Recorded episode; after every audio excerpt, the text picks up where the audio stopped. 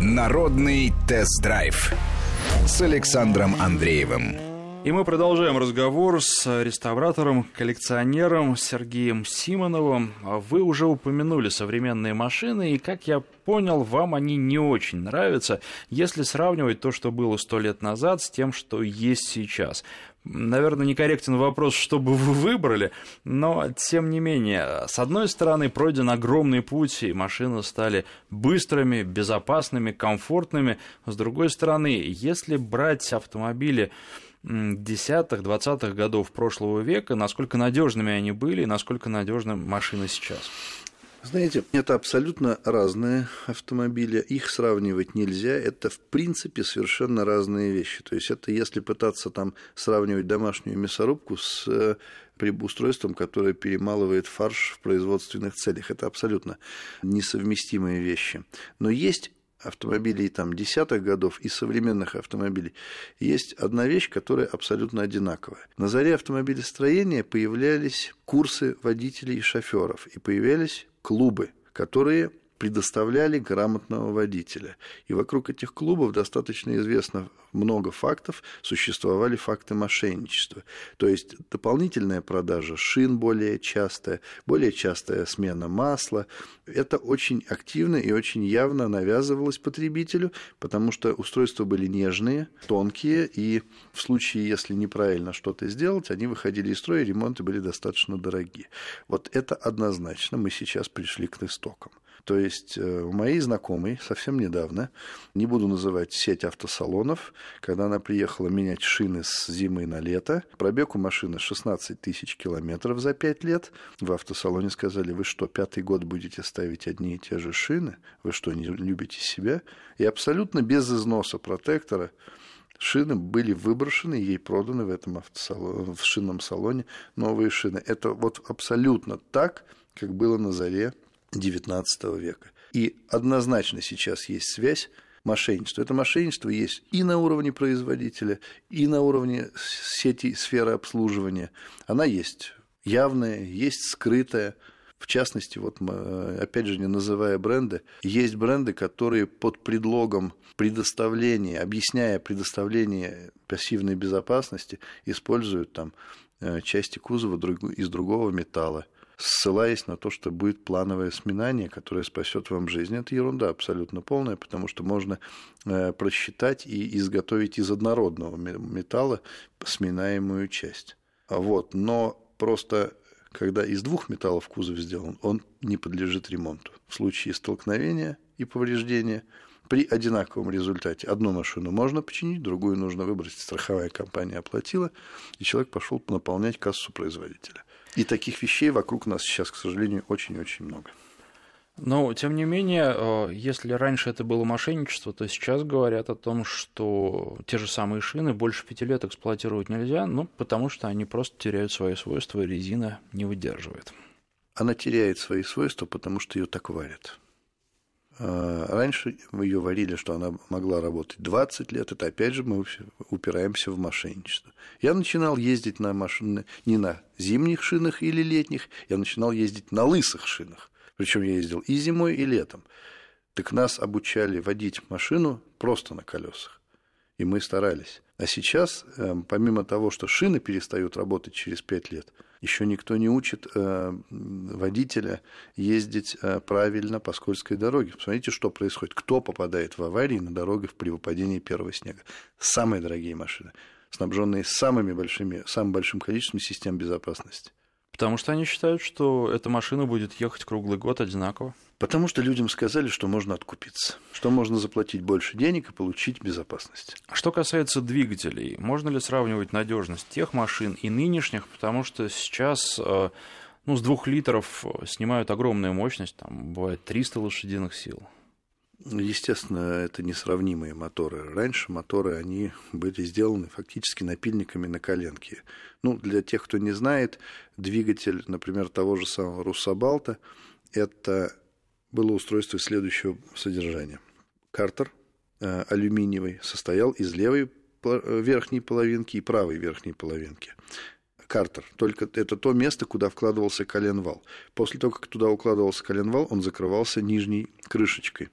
К этому Э, собранному механизму прикручивался один цилиндр и прикручивался второй цилиндр. Иногда их было шесть, иногда их было четыре цилиндра в машине, но это прикручивалось винтиками и болтиками.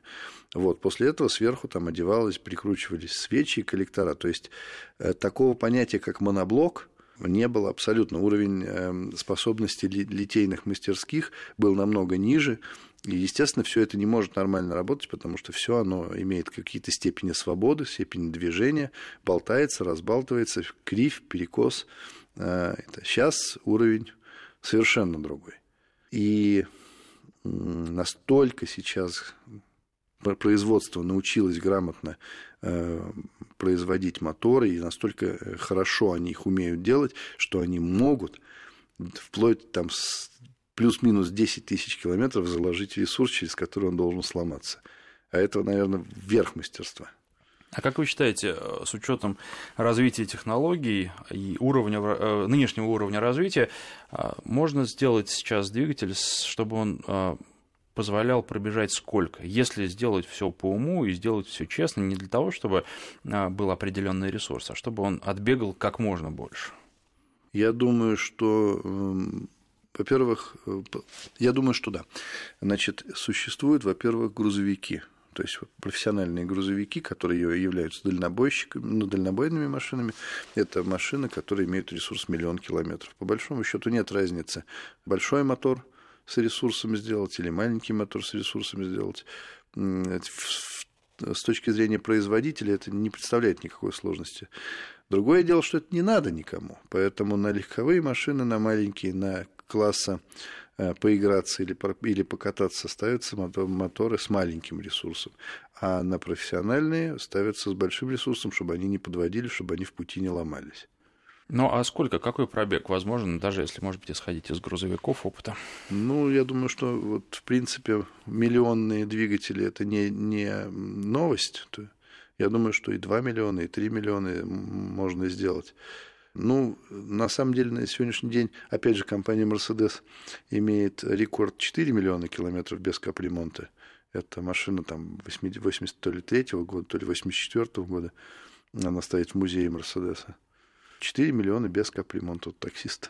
Вот интересно а, спросить реставратора, если говорить о современных автомобилях, а, вы какой бы порекомендовали брать? Я имею в виду с какими, не какую марку, а с какими техническими характеристиками, если человек хочет взять машину надолго? Атмосферный двигатель, а, обычная коробка передач, гидромеханическая. Сейчас автомобили губит электроника. То есть не, не автомобили губит, а ресурс автомобиля губит электроника. Более того, она сейчас производителем, к сожалению, сознательно снижена и занижена. Ну, собственно, вот если, опять же, разговаривать о компании Mercedes, вот сейчас последняя, на последних S-классах тенденция телевизоров вместо приборных щитков. То есть раньше были приборы со стрелками, а теперь телевизоры с изображением. Но они со временем будут терять яркость, и через какое-то время, там, через 10 лет, через 15 лет, они погаснут. А это тоже продукт электроники. И это сделано специально, ну, потому что за все производители мира договорились не делать вечных автомобилей. Они, может быть, и не договаривались, но они все это понимают, что это губительно. Это губительно для бизнеса. А все или все-таки есть те, кто делает машины надежные и долгоиграющие? Ну, никто не делает машины вечные. Хотя, по большому счету, сделать машину с ресурсом 30-40 лет, с полноценным ресурсом, чтобы она не превратилась в хлам, не составляет труда. Просто обратите внимание, э, кожа используется, которая сохнет, или, например, кожа используется на том месте, где вы сидите, а сбоку используется специально кожезаменитель, который похож. Он сохнет, потом дает трещины. На тряпочных салонах само по себе качество материала таково, что туда забивается пыль, и оно засаливается. Я не знаю. Есть марки, которые в большей степени, есть марки, которые в меньшей степени э, уделяют этому значение, но мне вот больше всего нравится Toyota. Она, на мой взгляд, наименьше, э, в меньшей мере снизила ресурсы своих машин. Вот какую Toyota не возьми, там, начиная от Яриса и заканчивая, они используют и качественный материал салона. Они предоставляют не такое количество опций, не такое количество там гламурных штучек, как, например, там предоставляет Audi или предоставляет Mercedes. Вот, но с точки зрения ресурсности и надежности и неприхотливости, наверное, Toyota на первом месте, вот на, моей, на, на современная Toyota, на мой взгляд. Ну, вот так, начали мы с э, первых моторов России, а заканчиваем современными автомобилями. И не то чтобы грустные слова звучат, но, тем не менее, наверное, стоит задуматься. Интересно, а почему никто не пытается пойти против течения и сделать действительно автомобиль, который будет работать 30-40 лет? Потребителю не нужно? Ну, а вот давайте проанализируем э, мировую тенденцию. Кто сейчас владеет, кто заказывает музыку на автомобильном рынке? те, кто начали выпускать ширпотреб. Все те марки, которые выпускали только дорогую серию автомобилей, они либо уже закрылись, либо озадачились и начали выпускать ширпотребные автомобили. Либо находятся под крылом тех, кто либо выпускает ширпотреб. В, да, в собственности у тех, кто выпускает ширпотреб. Вот. Другая есть тенденция, которая, на мой взгляд, не совсем чистоплотная. Э, очень часто мы наблюдаем тенденцию, когда обанкротившаяся марка попадает в собственность э, ширпотребной марки, и из нее начинают просто высасывать соки. Пользуются брендом, ее продают достаточно дорого, но ее очень сильно упрощают, удешевляют. По большому счету она перестает быть легендой. А потом просто закрывают бренд. Такое случилось с Oldsmobile, такое случилось с Бьюиком. Возможно, там еще нас ожидает десяток закрытых брендов. Вот, э, вот это вот мне тенденция не очень нравится. Ну что же, нам, к сожалению, нужно заканчивать. Наше время подошло к концу. Спасибо. Я напоминаю, что в гостях у нас был а, реставратор, коллекционер Сергей Симонов. Народный тест-драйв с Александром Андреевым.